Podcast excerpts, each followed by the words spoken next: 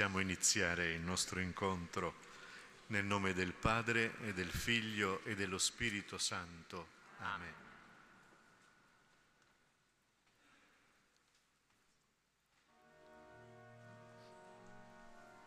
Tu sei santo, Signore Dio, tu sei forte, Tu sei grande, tu sei l'altissimo, l'onnipotente. Tu Padre Santo, Re del Cielo, tu sei Trino, uno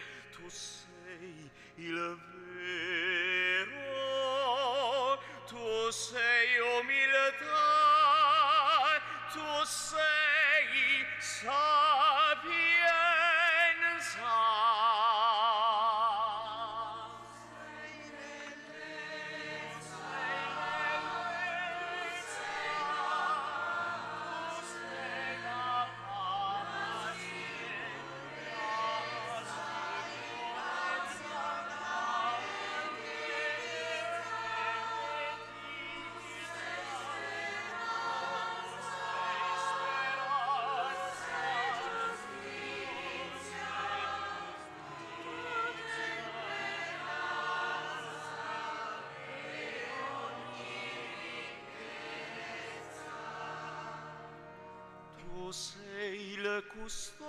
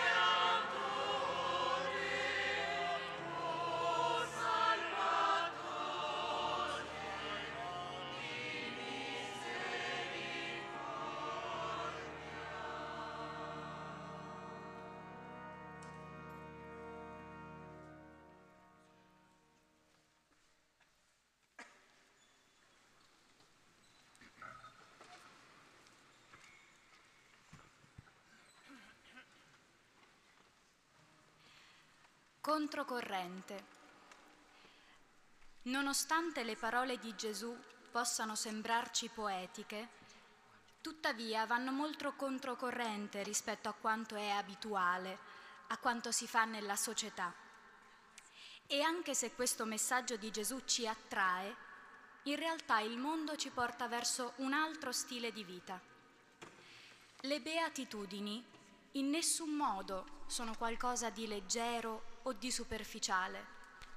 Al contrario, possiamo viverle solamente se lo Spirito Santo ci pervade con tutta la sua potenza e ci libera dalla debolezza dell'egoismo, della pigrizia, dell'orgoglio. Beati i poveri in spirito, perché di essi è il regno dei cieli. Le ricchezze non ti assicurano nulla. Anzi, quando il cuore si sente ricco, è talmente soddisfatto di se stesso che non ha spazio per la parola di Dio, per amare i fratelli, né per godere delle cose più importanti della vita. Così si priva dei beni più grandi. Per questo Gesù chiama beati i poveri in spirito, che hanno il cuore povero, in cui può entrare il Signore con la sua costante novità. Beati i miti, perché avranno in eredità la terra. È un'espressione forte in questo mondo che fin dall'inizio è un luogo di inimicizia, dove si litiga ovunque, dove da tutte le parti c'è odio, dove continuamente classifichiamo gli altri per le loro idee, le loro abitudini e perfino per il loro modo di parlare e di vestire.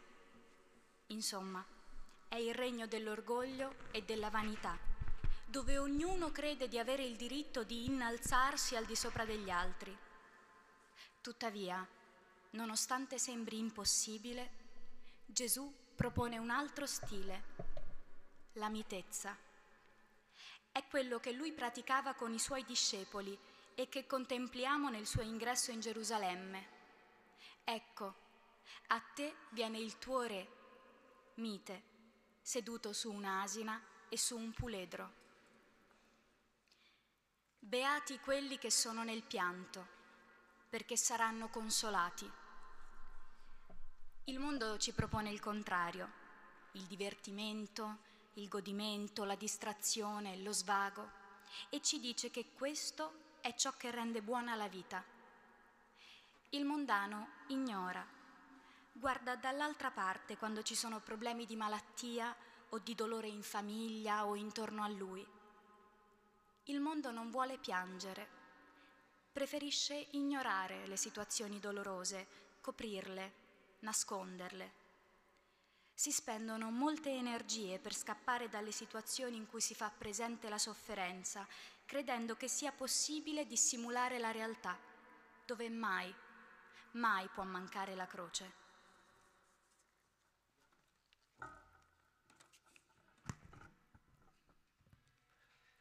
Beati gli operatori di pace, perché saranno chiamati figli di Dio.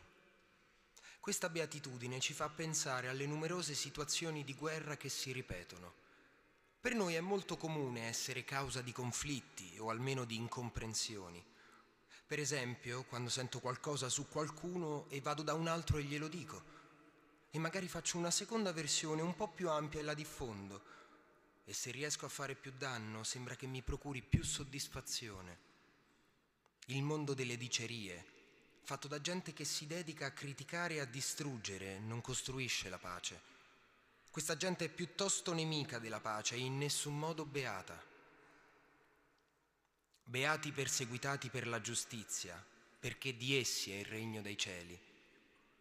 Gesù stesso sottolinea che questo cammino va controcorrente, fino al punto da farci diventare persone che con la propria vita mettono in discussione la società, persone che danno fastidio. Gesù ricorda quanta gente è stata perseguitata ed è stata perseguitata semplicemente per aver lottato per la giustizia, per aver vissuto i propri impegni con Dio e con gli altri. Se non vogliamo sprofondare in un'oscura mediocrità, non pretendiamo una vita comoda perché chi vuol salvare la propria vita la perderà accettare ogni giorno la via del Vangelo nonostante ci procuri problemi. Questo è santità.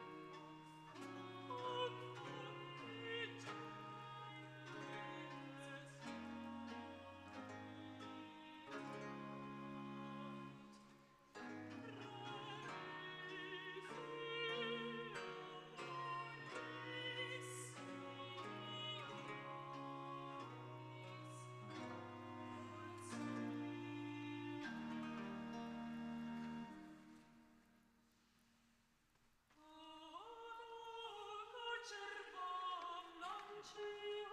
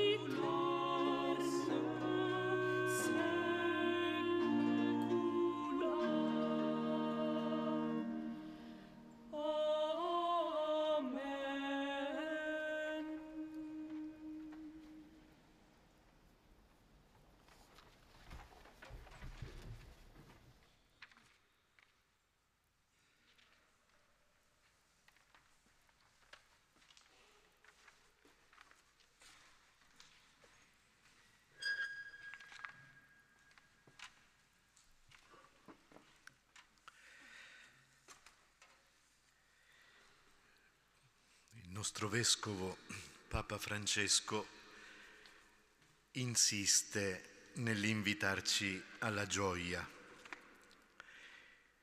Nell'Evangeli Gaudium ha sollecitato tutta la Chiesa ad annunciare e a farsi testimone della gioia del Vangelo.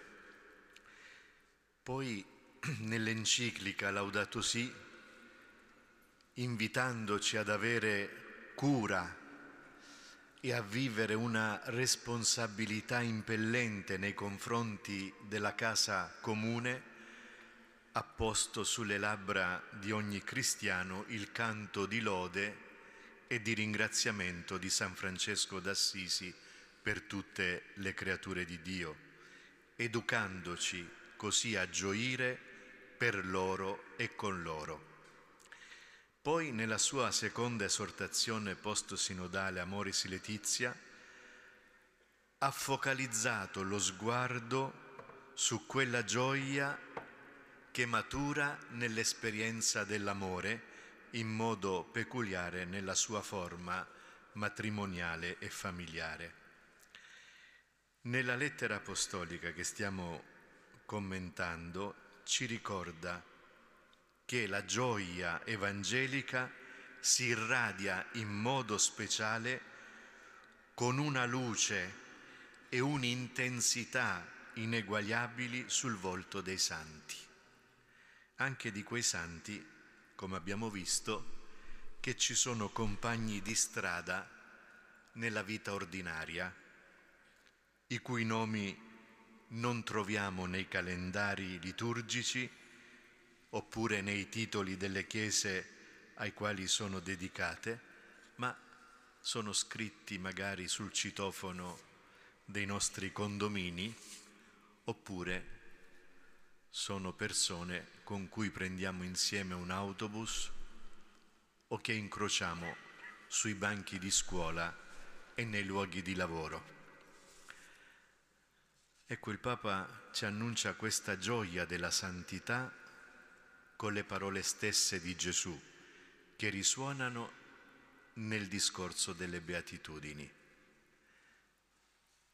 Il Papa definisce le beatitudini la carta d'identità del cristiano, precisando che Gesù ha spiegato con tutta semplicità che cosa essere santi e lo ha fatto quando ci ha lasciato le beatitudini.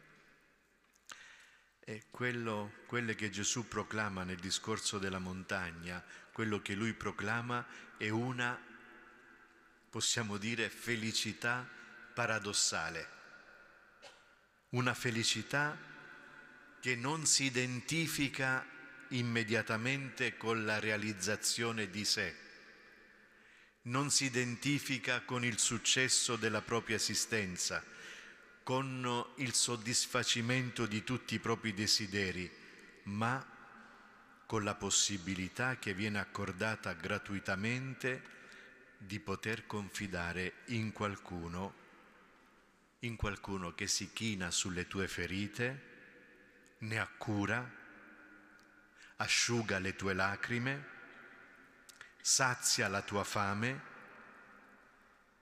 difende il tuo diritto quando è oppresso, si pone dalla tua parte quando sei deriso o perseguitato. Quindi è una felicità che matura non in una vita solitaria, in una vita autosufficiente, ma in una relazione di fiducia e di affidamento.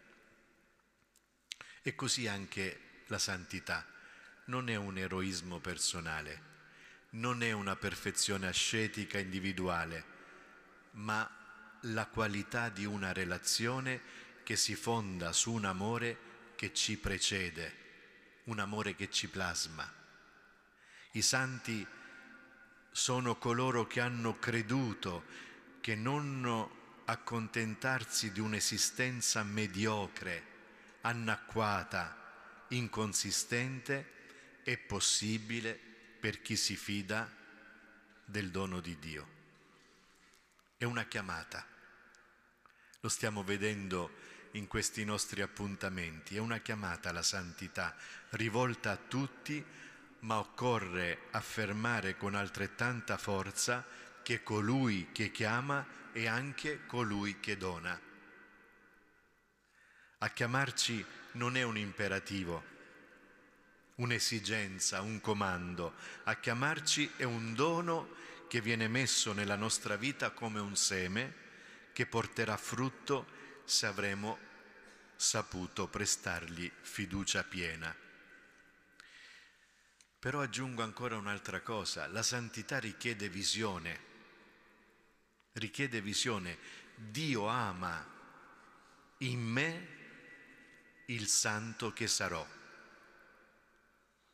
Eh, non è semplice capire questa cosa perché spesso noi battezzati non abbiamo visione, non sappiamo dove ci porta lo Spirito.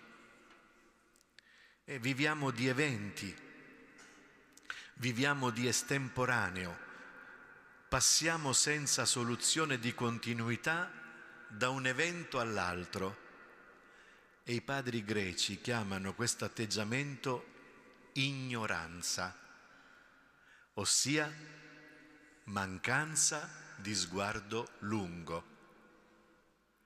Il Padre invece ha su di noi uno sguardo lungo il Padre non si ferma ai nostri piccoli o grandi impacci, alle ingenuità, ma ci contempla alla luce della sua sapienza. Questo è molto bello. Dio mi vede oltre me, vede appunto il santo che sarò. Per uscire dall'ignoranza anche noi possiamo comprenderci in una luce diversa e questa luce sono le beatitudini. E allora proviamo a vedere prima di tutto come possiamo intenderle e poi non possiamo commentarle tutte, ma soltanto tre questa sera, ci fermiamo su tre di queste beatitudini. Beati ovvero essere santi. Le beatitudini non sono un semplice insegnamento di Gesù, ma veramente sono il codice di santità del battezzato. Chi è rinato in Cristo è così, meglio, è reso così dallo Spirito. Solo lo Spirito con la sua pleroforia, cioè la pienezza, può trasformare situazioni sfavorevoli in luoghi di gloria. Per questo motivo la tomba vuota, la tomba vuota è l'icona delle beatitudini. Dove c'è l'impotenza, dove c'è il vuoto, riluce la vita eterna. Non solo, quando Gesù proclama le beatitudini in Galilea, vicino la sua città adottiva di Cafarnao, in realtà non sta facendo altro che presentare lui stesso. È lui il beato, è lui il povero, è lui l'afflitto, il giusto, il pacifico. E nella cultura greca beati erano solo gli dei perché superiori alle vicende umane, alle vicende così di tutti i giorni e loro immortali, lontani dagli affanni degli uomini. Gesù è beato non per un privilegio, ma Gesù è beato perché è tutto nel Padre. È come un figlio portato in braccio. Il santo è il beato e il beato non è altri che un figlio. Questo è il beato. La scala della santità inizia dallo scoprirsi figli. Ci vuole una vita intera, tutta la vita. Ma non è un cammino improvvisato, non è un cammino casuale, c'è un punto di partenza, c'è un passo che ci consente di imboccare la direzione giusta. Sapete qual è? La povertà di spirito la povertà di spirito. Beati i poveri. La povertà, la povertà evangelica è la porta delle beatitudini, tanto che molti commentatori ritengono che le altre siano soltanto un'esplicitazione della prima. Beati i poveri, di essi è il regno dei cieli. E qui lo sfondo antico testamentario è interessante per comprendere meglio. Ricordiamo, per mantenere la terra promessa, i re di Israele e di Giuda hanno sempre dovuto alternativamente allearsi con i potenti vicini, ora con gli egiziani, ora con i popoli del nord, assiri prima, babilonesi poi. Qual era la convinzione? Era questa, manteniamo la terra dei padri se abbiamo un alleato forte. Con Cristo tutto si rovescia, si possiede il regno soltanto se non si hanno amici potenti in terra. Meno padroni e più abitanti del regno più sei indifeso, più vivi nella certezza. Più sei debole, più sei forte, direbbe San Paolo. Questo è il paradosso cristiano. Più perdi, più hai. Più muori, più vivi. Più servi, più regni. Eh, Gesù è stato povero perché era certo del Padre. Quando Francesco d'Assisi si spoglia davanti al Padre Pietro di Bernardone, cosa dice? Non chiamerò più te Pietro Padre, ma solo il Padre che è nei cieli. Ecco il, il legame indissolubile tra figliolanza e povertà evangelica Solo gli orfani desiderano arricchirsi, i figli sono esenti da quest'obbligo. Ecco la porta d'ingresso nella santità, la povertà di spirito. Ci sarebbe tanto da dire, ma passiamo all'altra, beati gli afflitti. Qui siamo davanti a un ulteriore paradosso evangelico. Nessuno di noi accetterebbe con i criteri del mondo questa beatitudine. Non è possibile. Per capirla dobbiamo comprendere il seguito. Beati gli afflitti perché saranno consolati. Qual è la consolazione più grande nel Nuovo Testamento? Lo Spirito Santo. Afflitto allora è chi si accorge di aver bisogno dello Spirito Santo, perché lo Spirito Santo è colui che sana le nostre ferite con il balsamo del suo amore. Chi ha scoperto veramente che senza di lui non si può fare nulla, capisce bene questa beatitudine la vive. Non è una convinzione mentale, è un'esperienza. Quando rimango solo, senza nessuno pronto ad aiutarmi, quando faccio esperienza dell'inutilità, del fallimento, allora so che il Padre può darmi la cosa buona per eccellenza, lo Spirito Santo.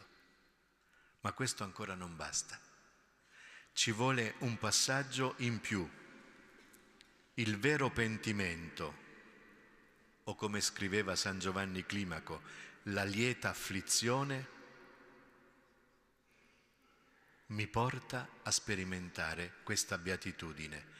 Questa è la condizione di chi si riconosce peccatore e confida solo nella misericordia.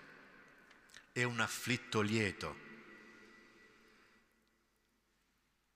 perché nonostante tutte le cadute, Dio continua a misericordiarlo. A molti di voi ho raccontato un episodio che ormai custodisco nel cuore da tanti anni per capire questa, questa beatitudine degli afflitti.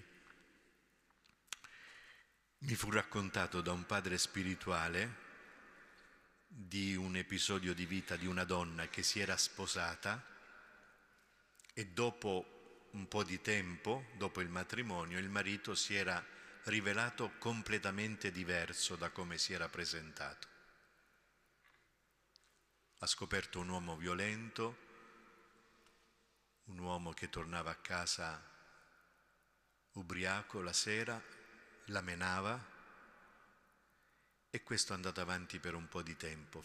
Dopo un po' lui va via da casa totalmente, si allontana per un'altra donna e passano gli anni. Dopo tanti anni la moglie lo ritrova per strada che è diventato un barbone.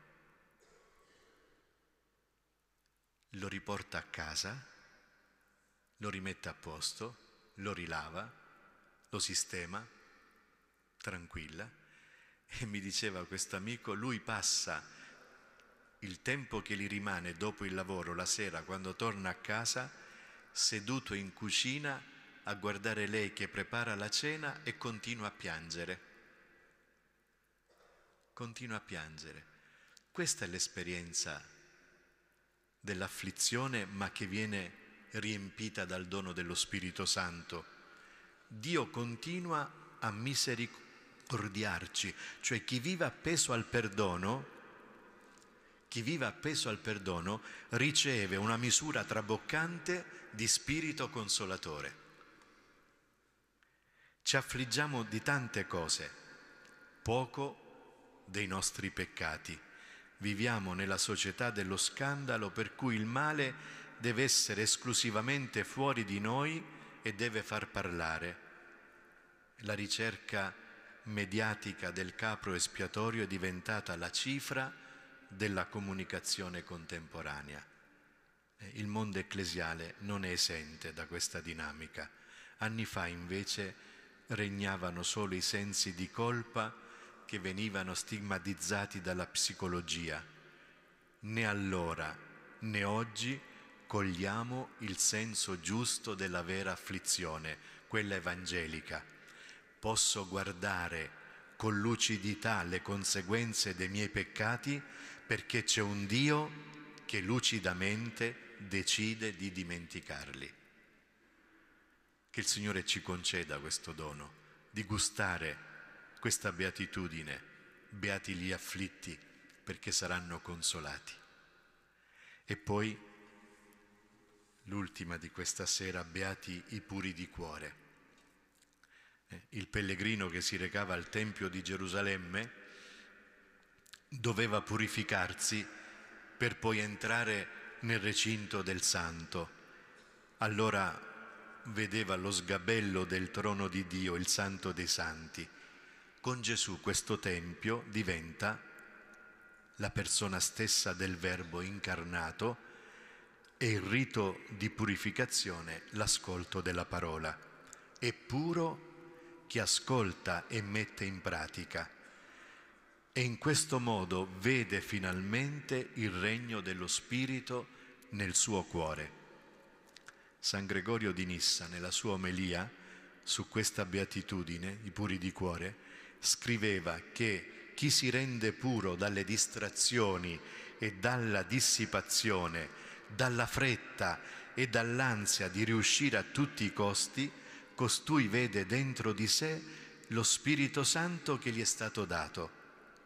Sono puro di cuore allora quando scopro che la mia casa è abitata il mio cuore non è un vuoto che va riempito di cose. E qui nella lettera Papa Francesco mette l'accento sulla purezza intesa come rettitudine nelle intenzioni, fare le cose per amore di Dio e non impegnarsi nelle cose di Dio per amore dell'io, per amore di se stessi. E qui ci vorrebbe un serio esame di coscienza ecclesiale. Quante cose belle facciamo, spesso senza visione, ma quante cose compiamo per essere ammirati dagli altri. Ecco allora le misure della santità, tre gradini di una scala verso il dono della felicità evangelica. Beati i poveri. Rimani debole. Non pensare che quello che sta vivendo sia una sconfitta. Rimani debole. Beati i poveri. Beati gli afflitti. Sii lucido. Scoperchia il tuo cuore dagli alibi e dalle accuse con dolcezza e cerca veramente di dirti la verità. Beati i puri, mettiti in ascolto della parola ogni giorno e credi che questa parola può togliere la cataratta dell'occhio interiore. È soltanto la parola che può fare questo, eh? nessun altro intervento chirurgico. Solo la parola ci toglie la cataratta dell'occhio interiore. E allora, carissimi fratelli e sorelle, questa sera sono queste le consegne, debolezza evangelica, lucidità, ascolto. Quindi chiediamo al Signore che faccia di noi il santo che ha in mente, perché Lui su ciascuno di noi ha una visione.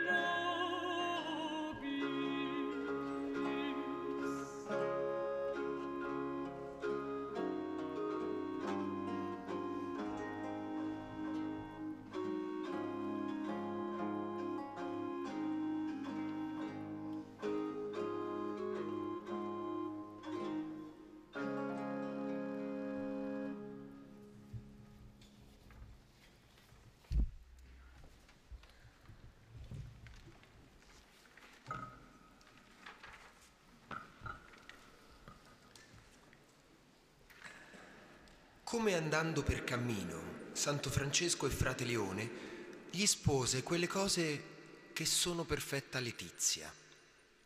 Venendo una volta Santo Francesco da Perugia a Santa Maria degli Angeli con Frate Leone a tempo d'inverno e il freddo grandissimo fortemente il crucciava, chiamò Frate Leone il quale andava innanzi e disse così Frate Leone, avvegna Dio che i frati minori in ogni terra diano grande esempio di santità e di buona edificazione, niente di meno scrivi e nota diligentemente che non è quivi perfetta letizia.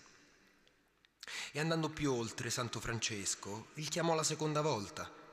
O frate Lione, benché il frate minore allumini li ciechi e distenda gli attratti, iscacci le dimonia, renda l'udire agli sordi e l'andare agli zoppi, il parlare agli mutuli e, che maggior cosa, risusciti li morti di quattro dì, iscrivi che non è in ciò perfetta letizia. E andando un poco, Santo Francesco grida forte, O frate Lione, se il frate minore sapesse tutte le lingue, tutte le scienze e tutte le scritture, sicché sapesse profetare e rivelare non solamente le cose future, ma eziandio i segreti delle coscienze e degli uomini, iscrivi che non è in ciò perfetta letizia. Andando un poco più oltre, Santo Francesco chiamava ancora forte, O frate Lione, pecorella di Dio, benché il frate minore parli con lingua d'agnolo e sappia i corsi delle stelle e le virtù delle erbe, e fussongli rivelati tutti i tesori della terra, e conoscesse le virtù degli uccelli e dei pesci e di tutti gli animali e delle pietre e delle acque, iscrivi che non è in ciò perfetta letizia. E andando ancora un pezzo, Santo Francesco chiamò forte, o frate Lione, benché il frate minore sapesse sì bene predicare che convertisse tutti gli infedeli alla fede di Cristo, e scrivi che non è ivi perfetta letizia.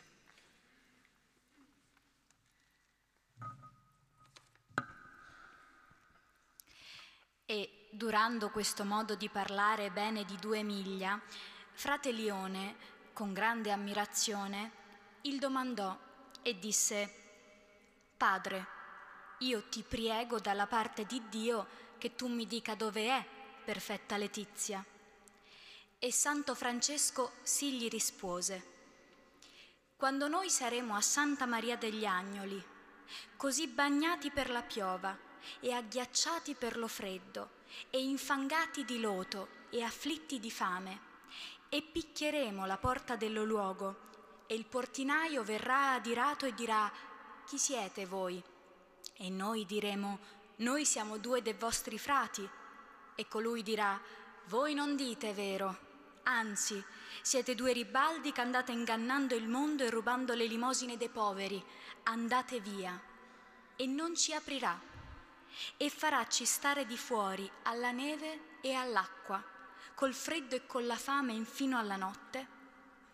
Allora se noi, tanta ingiuria e tanta crudeltà e tanti commiati, sosterremo pazientemente, senza turbarcene e senza mormorare di lui, e penseremo umilmente che quello portinaio veramente ci conosca, che il Dio il fa parlare contro noi, o frate Lione, iscrivi che qui è perfetta letizia. E se anzi perseverassimo picchiando ed egli uscirà fuori turbato e come gaglioffi importuni ci caccerà con villanie e con gotate dicendo partitevi quinci, ladroncelli vilissimi, andate all'ospedale che qui non mangerete voi né albergherete. Se noi questo sosterremo pazientemente e con allegrezza e con buono amore, o frate Lione, iscrivi che quivi è perfetta letizia.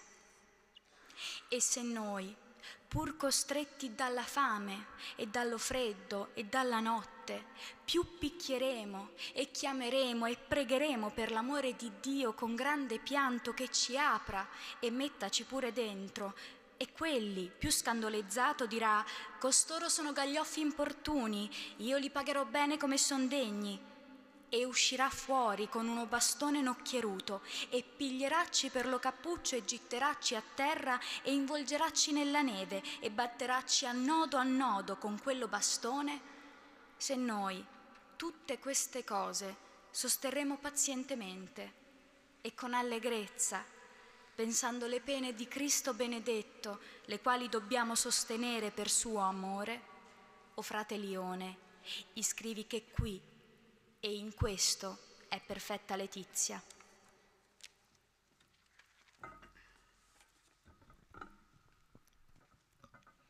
E però odi la conclusione, frate Lione, sopra tutte le grazie e doni dello Spirito Santo, le quali Cristo concede agli amici suoi, sia di vincere se medesimo e volentieri per lo amore di Cristo sostenere pene, ingiurie e obbrobri e disagi, impero che in tutti gli altri doni di Dio noi non ci possiamo gloriare, però che non sono nostri, ma di Dio, onde dice l'Apostolo, che hai tu che tu non abbi da Dio? E se tu l'hai avuto da Lui, perché te ne glori, come se tu l'avessi avuto da te? Ma nella croce della tribolazione e dell'afflizione ci possiamo gloriare, però che dice l'Apostolo, io non mi voglio gloriare se non nella croce del nostro Signore Gesù Cristo. All'aude di Gesù Cristo e del poverello Francesco. Amen.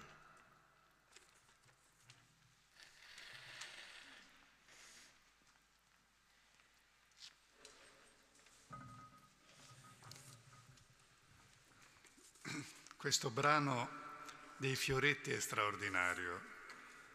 È straordinario perché ci illumina in maniera unica il cuore di Francesco.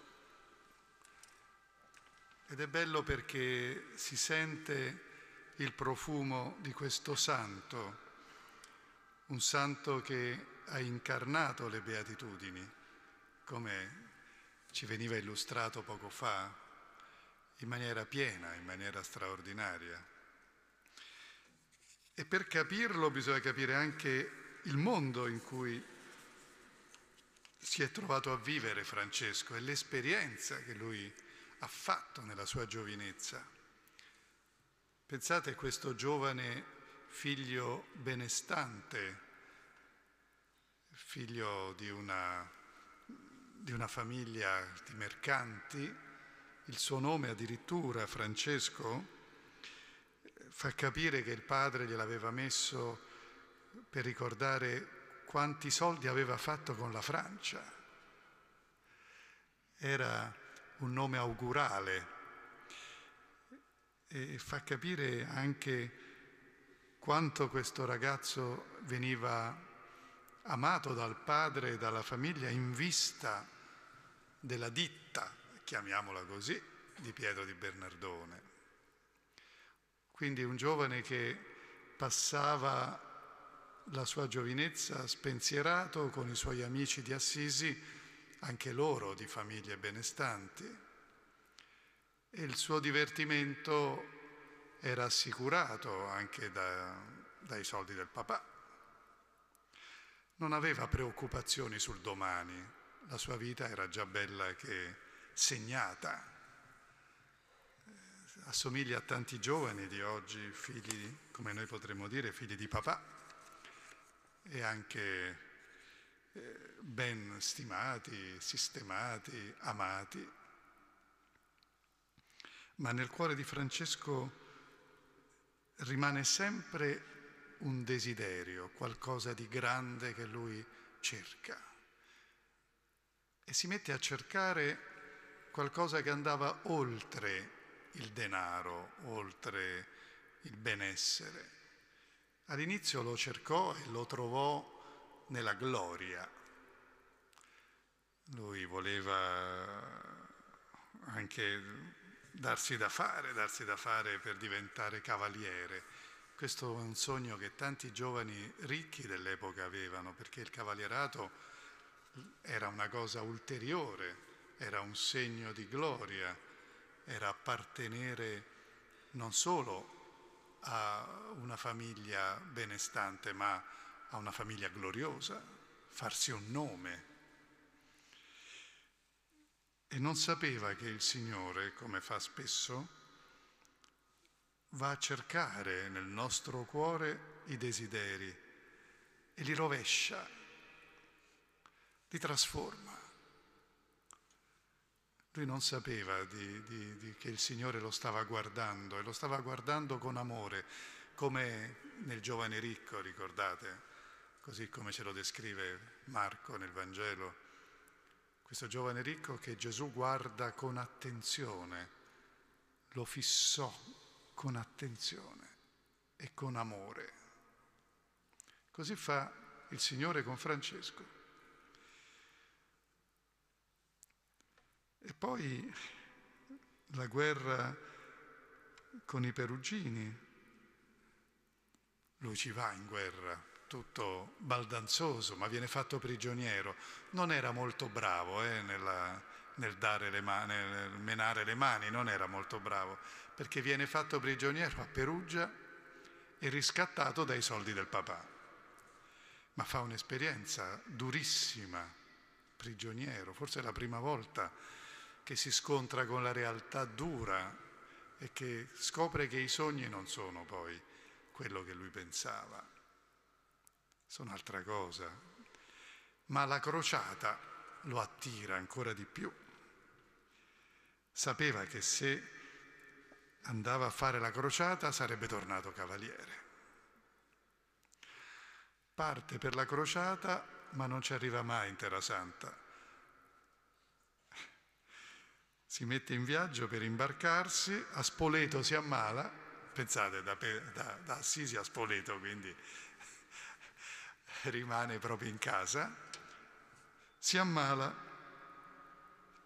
e proprio nella malattia lui fa un sogno. Sogna il palazzo mer- meraviglioso, sogna pieno, questo palazzo pieno di armi, e c'è una voce che dice, ma secondo te che cosa è più utile? Servire il servo o il padrone? Attenzione, il servo poteva essere l'imperatore, ma chi è il padrone? Sentite come il Signore lo piglia, no? Piano piano, se lo cattura. Torna ad Assisi sconfitto dentro, non solo perché non era riuscito ad andare nella crociata, ma comincia a sentirsi uno schiavo, un servo. Non era bello diventare cavaliere, si accorge che dalla prigionia in poi aveva capito che la guerra era una cosa brutta. E poi si è veramente liberi, si è veramente felici facendo questo. Ricordatevi che lui cercava sempre la felicità, anche quando andava con gli amici eh, a divertirsi, cercava la felicità, ma neanche nella gloria trova felicità, neanche nel farsi cavaliere. In un viaggio d'affari a Roma scopre anche la povertà, sempre di più. Stiamo parlando della Roma della fine del, del, del 1100, una Roma che aveva ricchezze, bellezza e grande povertà. Anche il confronto con la fede diventa deludente quando Francesco si accorge la Chiesa gerarchica, il Papa, i cardinali a Roma, i vescovi, eh, non erano poi quell'ideale che lui poteva sognare. Anche lì trova l'opacità, non vede quella luce che lui cercava.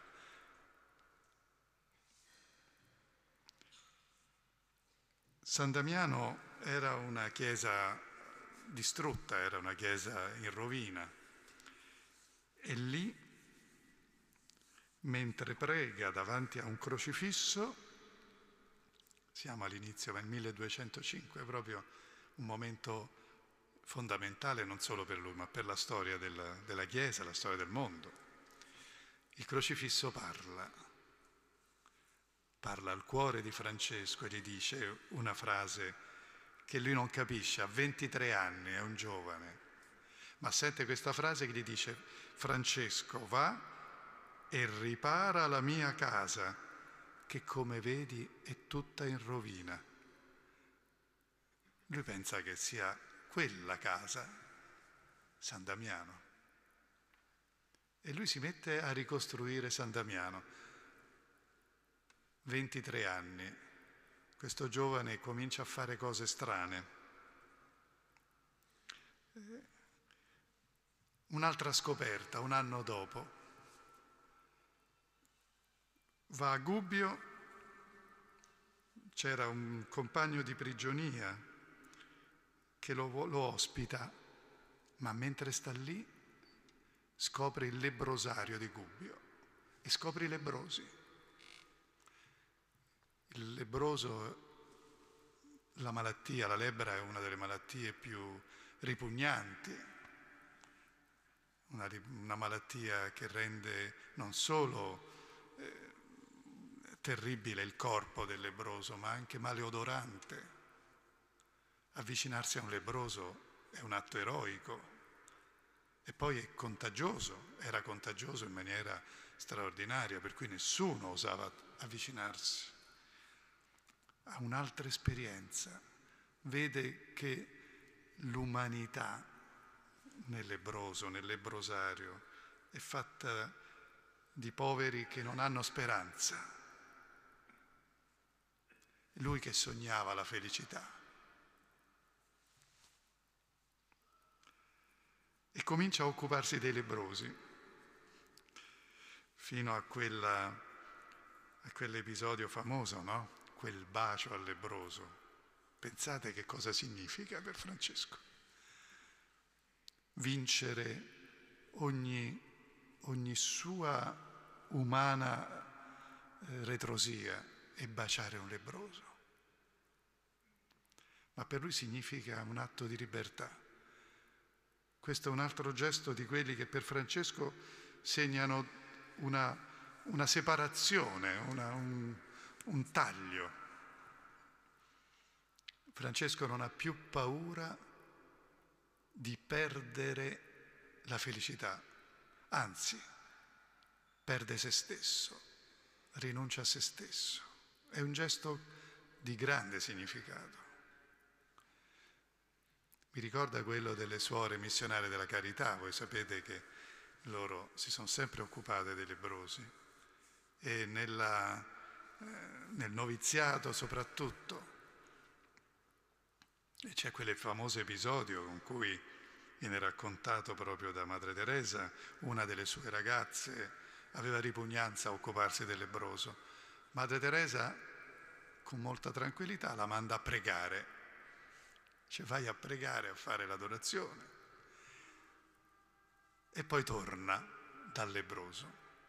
Dopo non so quanto tempo aveva chiesto a questa giovane di, di pregare, torna dal lebroso e poi torna da Madre Teresa e dice, ho capito, io guardavo il lebroso, ma il lebroso era Gesù, adesso l'ho capito.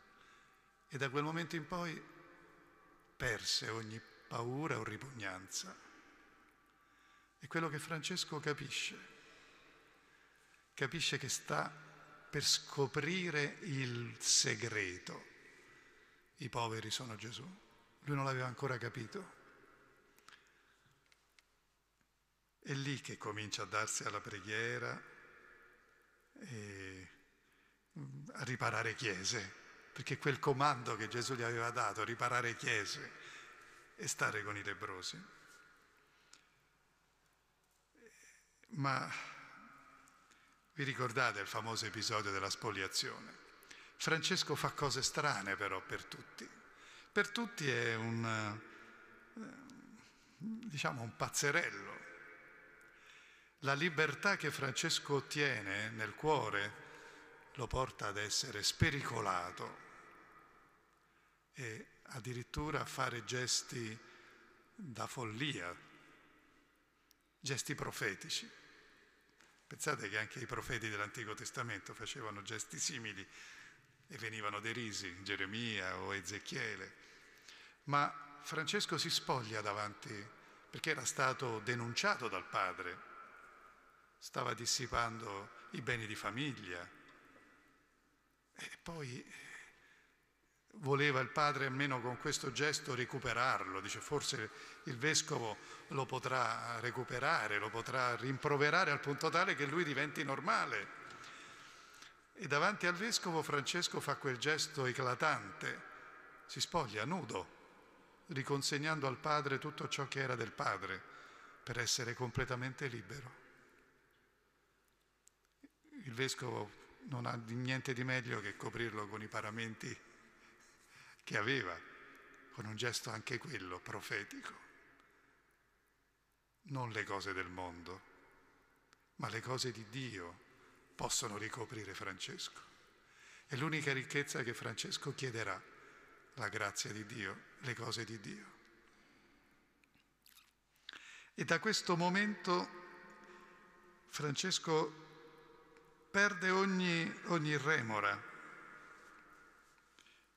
capisce gradualmente che il Signore lo porta fuori anche da Assisi, perché la prima cosa che una creatura scopre quando è pieno di grazia è che questa grazia non è solo per lui, ma è per tutti.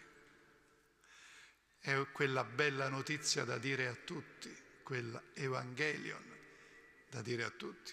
E Francesco comincia a predicare, comincia ad annunciare e diversi amici di Baldoria diventano amici di fede, compagni, compagni del cammino misterioso che il Signore sta operando. E anche Chiara, questa ragazza che scappa di casa la notte delle palme, scappa di casa, pensate, per andare a seguire Francesco. Una ragazza e con lei poi piano piano viene fuori anche la sorella e poi altre amiche. È un contagio, un contagio straordinario, ma è il contagio della grazia di Dio. Il bene è sempre effusivo di se stesso e l'amore crea amore. Ed è tale e così forte l'amore di Francesco per il Signore ed è talmente gioioso questo amore che tutti vogliono essere felici come lui, nella pazzia più grande, rinunciare a tutto. Che cos'è questa follia? Credo che Francesco abbia creato in quel mondo in cui lui viveva uno shock incredibile. Non c'era stato niente prima di lui di, di simile. Gli eremiti, i grandi eremiti, pensate ad, a Sant'Antonio eremita, no? Erano nella povertà assoluta, ma nell'eremitaggio. Poi i benedettini mettevano in comune le cose per vivere no? Nel, nei conventi, avevano terre, avevano eh, anche dei beni. Ma chi aveva pensato di farsi folle per amore? Chi aveva pensato di dirsi giullare di Dio? Chi andava in giro a chiedere elemosina? Felice di chiederla. E il passo che abbiamo ascoltato della perfetta Letizia era la normalità, il gusto di essere beffeggiati di essere maltrattati e riderci anche sopra non era mai stato fatto. C'era una nobiltà che si voleva, no? Si voleva una dignità che si voleva difendere. Francesco rinuncia anche a questa, non ha paura, perché per lui la gioia della grazia ricevuta, si diceva prima, no? della misericordia ottenuta, ma è la ricchezza più grande. Lui vuole servire il padrone. E la casa non è più la chiesa, le chiese, ma diventa la chiesa. E se ne accorge quando va dal Papa. Papa Innocenzo III era, era stato monaco, un uomo spirituale quindi, che poi nel governo della Chiesa aveva anche però utilizzato la forza, come si usava all'epoca, il potere era un tempo in cui l'eresia catara si stava allargando a vista d'occhio. Questa gente aveva a cuore la povertà della Chiesa, l'ideale evangelico della Chiesa e lo voleva affermare in tutti i modi, ma polemizzando con la gerarchia, polemizzando col Papa, polemizzando con i vescovi, i preti, perché veramente si sentiva nell'aria la necessità di una grande riforma. La Chiesa doveva essere riformata. Francesco va dal Papa a chiedere aiuto e conferma. I catari non lo facevano, ma va lì, va dal Papa e gli chiede, possiamo continuare? Straordinario. È lo stile di Francesco. Lo stile di Francesco è che gli altri sono meglio di lui, non giudica mai nessuno. Figuriamoci se va a giudicare il Papa. Anzi, chiede da lui l'aiuto e la luce. E Papa Innocenzo III, nella, nella storia no, che ci viene raccontata da Bonaventura, ha un sogno.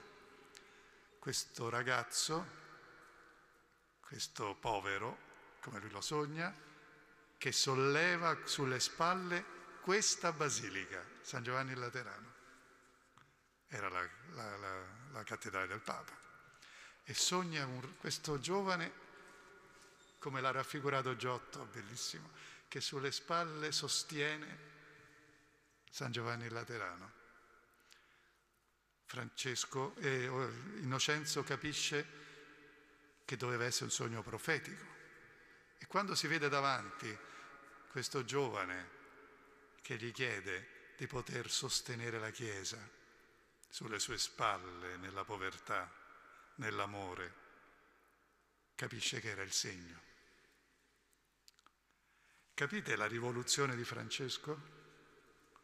La rivoluzione di chi non polemizza, ma ama, che vuole obbedire. Ci sono i passi del, del testamento bellissimo quando parla dei sacerdoti, dei vescovi, allora dice bisogna obbedire sempre, non fa niente, non giudicateli mai. Cioè, anche dice se, sono, se non sono come eh, noi vogliamo che, che siano, no? Dice no, no, dice, non vogliate considerare in loro il peccato, poiché in essi io riconosco il figlio di Dio e sono miei signori. E faccio questo perché nello stesso Altissimo Figlio di Dio nient'altro vedo corporalmente in questo mondo, se non il Santissimo Corpo e il Santissimo Sangue che essi ricevono, ad essi soli amministrano agli altri. Bellissimo. Francesco vede la Chiesa come il corpo di Cristo. Non gli interessa chi sono gli ecclesiastici, è il corpo di Cristo. Questa avventura, voi sapete, durò, non durò tantissimo. Pensate che al primo capitolo, nel 2217, e quindi stiamo parlando, di, aveva 32 anni, ancora un giovane, nel 17, il primo capitolo, non sapevano più dove mettere i seguaci. Da tutta Europa venivano da lui perché il segno che aveva dato era un segno evangelico forte. Non era Francesco, era il Vangelo. Tutti ritrovano il Vangelo vivo. E nel 19, due anni dopo, si mette in testa di mettere fine alle crociate. In che maniera? Andando dal sultano. Parte. Pensate alla follia. È come se oggi, no? Per mettere fine, che ne so, al, a certi guai, uno prende e dice io parto, dove vado? Vado da Trump, oppure non lo so, vado da Xi Jinping in, in Cina, oppure vado da, da Putin, no? Uno parte, ma forse questi alla fine avrebbero anche accettato, ma se tu sei in guerra con i, con i musulmani e vai da Bin Laden a chiedere pace, ci vuole coraggio. E così fa Francesco. Non ha paura, parte.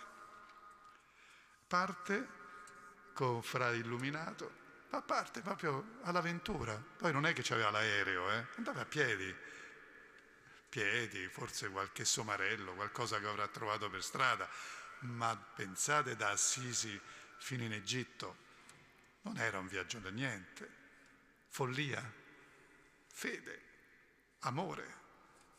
Lui arriva dal sultano e il sultano si innamora di Francesco perché è bravissimo, perché, perché dice, gli dice se tutti i cristiani fossero come te, io mi farei cristiano. Ma non riesce perché poi gli promette tante cose il sultano, ma poi eh, anche dall'altra parte bisognava che le promesse fossero mantenute. La cosa non andò in porto, ma pensate, c'era riuscito quasi.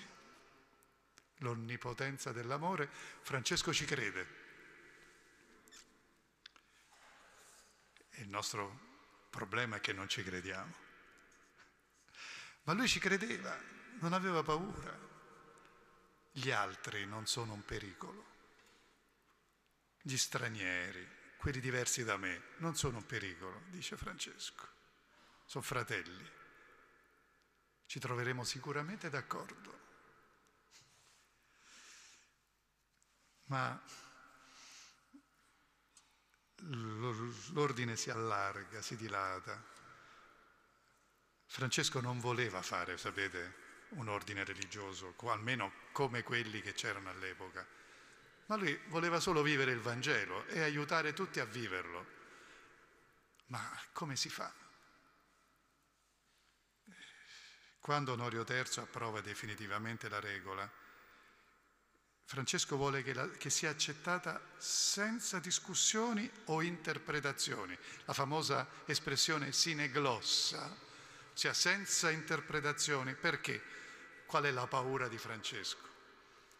e che poi il Vangelo che lui voleva vivere potesse essere alterato, edulcorato, annacquato. E la paura era grande e non aveva torto perché sapeva come andavano a finire le cose. E comincia ad ammalarsi seriamente anche perché in Terra Santa all'epoca non c'erano tutti, tutti gli accorgimenti di oggi ci si ammala anche oggi, eh? andando in Terra Santa, perché non si è abituati a, a quel clima, a quel, a quel mondo che, che, che, viviamo lì, ai batteri della Terra Santa. Ma lui si prese malattie brutte, soprattutto quel, quella specie di glaucoma che non lo lasciò mai. E era un corpo anche distrutto, distrutto ma non ebbe paura di inventarsi una cosa meravigliosa. A Greccio, vi ricordate? Il presepe. Ma che vuol dire per Francesco il presepe? Vuol dire che nella vita di ogni giorno Gesù viene, che un bambino di, di, di terracotta può diventare un bambino vivo, perché Cristo è vivo e rivivere il presepe significa essere oggi Maria, Giuseppe, Gesù, essere noi questo. Era il suo desiderio, la sua scoperta. Ed è bello perché nel presepe quello che noi rappresentiamo è il mistero dell'incarnazione in mezzo a noi, qui, in questo momento, oggi. E Francesco l'ha inventato perché l'aveva vissuto. È ammalato, stanco, deluso, preoccupato, abbandonato anche da molti dei suoi frati. Francesco scrive il cantico di lode e di gioia più grande, il cantico delle creature, in cui ringrazia Dio anche di sora morte corporale tutto diventa bello per Francesco, tutto è dono di Dio. E il Signore lo sa al punto tale da farsi come Lui, ovvero sia Gesù diventa Francesco e Francesco diventa Gesù. le stimmate sulla Verna sono un admirabile commercio, uno scambio ammirabile. Cristo, Francesco non si distinguono più e Francesco porta le piaghe di Cristo. E è bello pensare che Cristo porta Francesco con sé. Sono una cosa sola. E quando muore nel 26, quindi quarantenne, si è scoperto anche nella ricognizione che dovrebbe essere morto, aveva anche la, una, una tubercolosi ossea, aveva malattie dolorose, malattie forti, impegnative. Quest'uomo aveva bruciato la sua vita amando e gioendo. E allora si capisce, io ho detto tante cose qui e lì, no? I suoi grandi valori che ha scolpito dentro il cuore della Chiesa. La fraternità, che bella invenzione, tutta sua, questa fraternità gioiosa, quell'umiltà che non è un atteggiamento, ma è un dato di fatto. L'umiltà come libertà, libertà da tutte le cose, libertà da, eh, dai sogni, dal, dal, dalle realizzazioni, eh, libertà dai, da tutte quelle cose che il mondo ci propina no? come bene, come felicità, libertà da tutto questo, per essere l'ultimo, come diceva Charles de Foucault, prendo l'ultimo posto, sono sicuro che nessuno me lo toglie. Eh, nessuno va a cercare l'ultimo posto. E così anche Francesco d'Assisi. Si cerca l'ultimo posto, nessuno glielo toglie sicuro. E la povertà, prima il cardinale ce, ce la illustrava, questa povertà è essere tutti di Dio, ricevere da Dio tutto. Quell'elemosina non era tanto per cercare dei beni da qualcuno, ma è l'atteggiamento del cuore che elemosina sempre. E poi ricordando che il più povero di tutti è Dio stesso. Chi è il più ricco? Quello che ha bisogno delle cose e le possiede o quello che le dona perché non ne ha bisogno? E Dio è infinitamente ricco perché dona tutto, non ha bisogno di niente. E Francesco vuole essere come Dio, non avere nulla per aver tutto. Lo dice così. E poi le creature, l'amore che aveva Francesco per le creature, perché tutte le creature parlavano di Dio, tutte le creature gli dicevano com'era Dio. L'impronta di Dio creatore la trovava dappertutto ed era felice perché vedeva Dio dappertutto, dall'acqua al sole, dal fuoco al lupo, tutti erano Dio. E poi la poesia, il canto. Quando era giovane Francesco aveva imparato la, la, la poesia provenzale, la mamma era provenzale e li cantava, cantava nel bosco quando anche era, era già frate, cantava canti d'amore in provenzale, la poesia, il canto.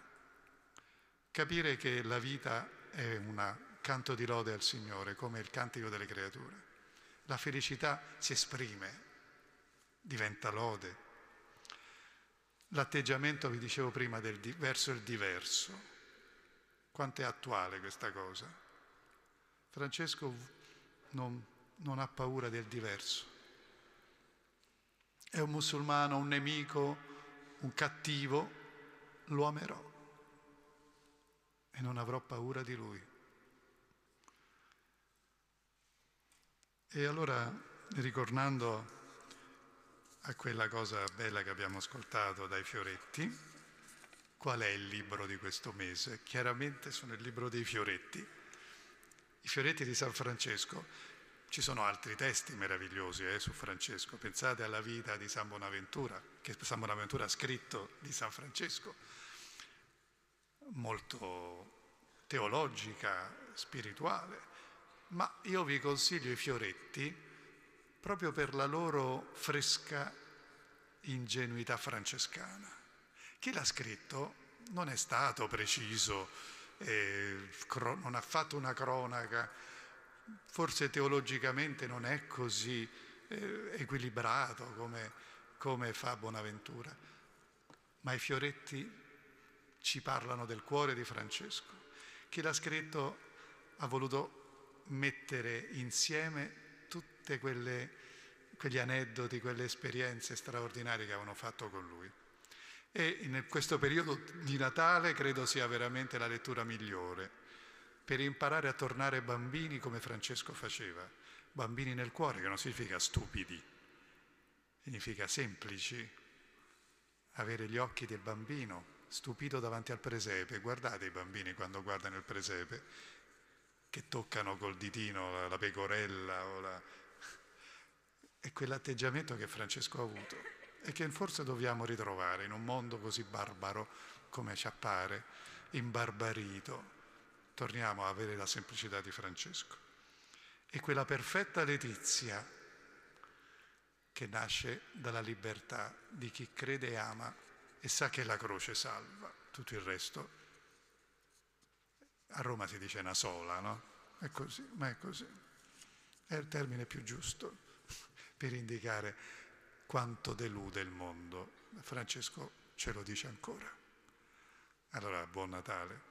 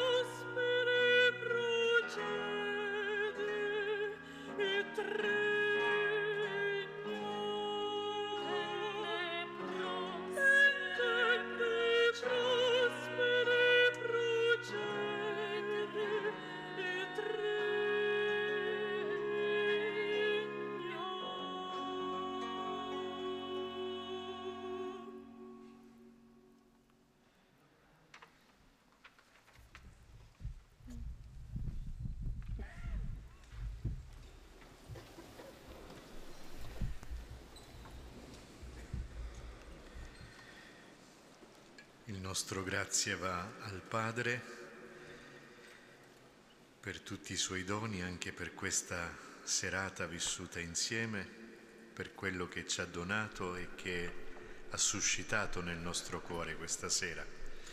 E allora, pieni di Spirito Santo, con il desiderio di essere in questa gioia sorgiva, in questa felicità vera, con cuore di figli concludiamo e diciamo Padre nostro che sei nei cieli, sia santificato il tuo nome, venga il tuo regno, sia fatta la tua volontà, come in cielo così in terra.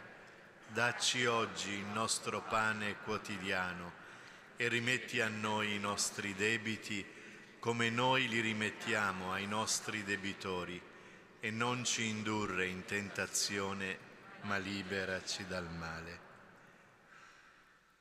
Insieme, dove siamo? Eccoci, Signore della vita, usciamo dai nostri nascondigli, meravigliati dal fuoco del tuo amore che arde senza consumare.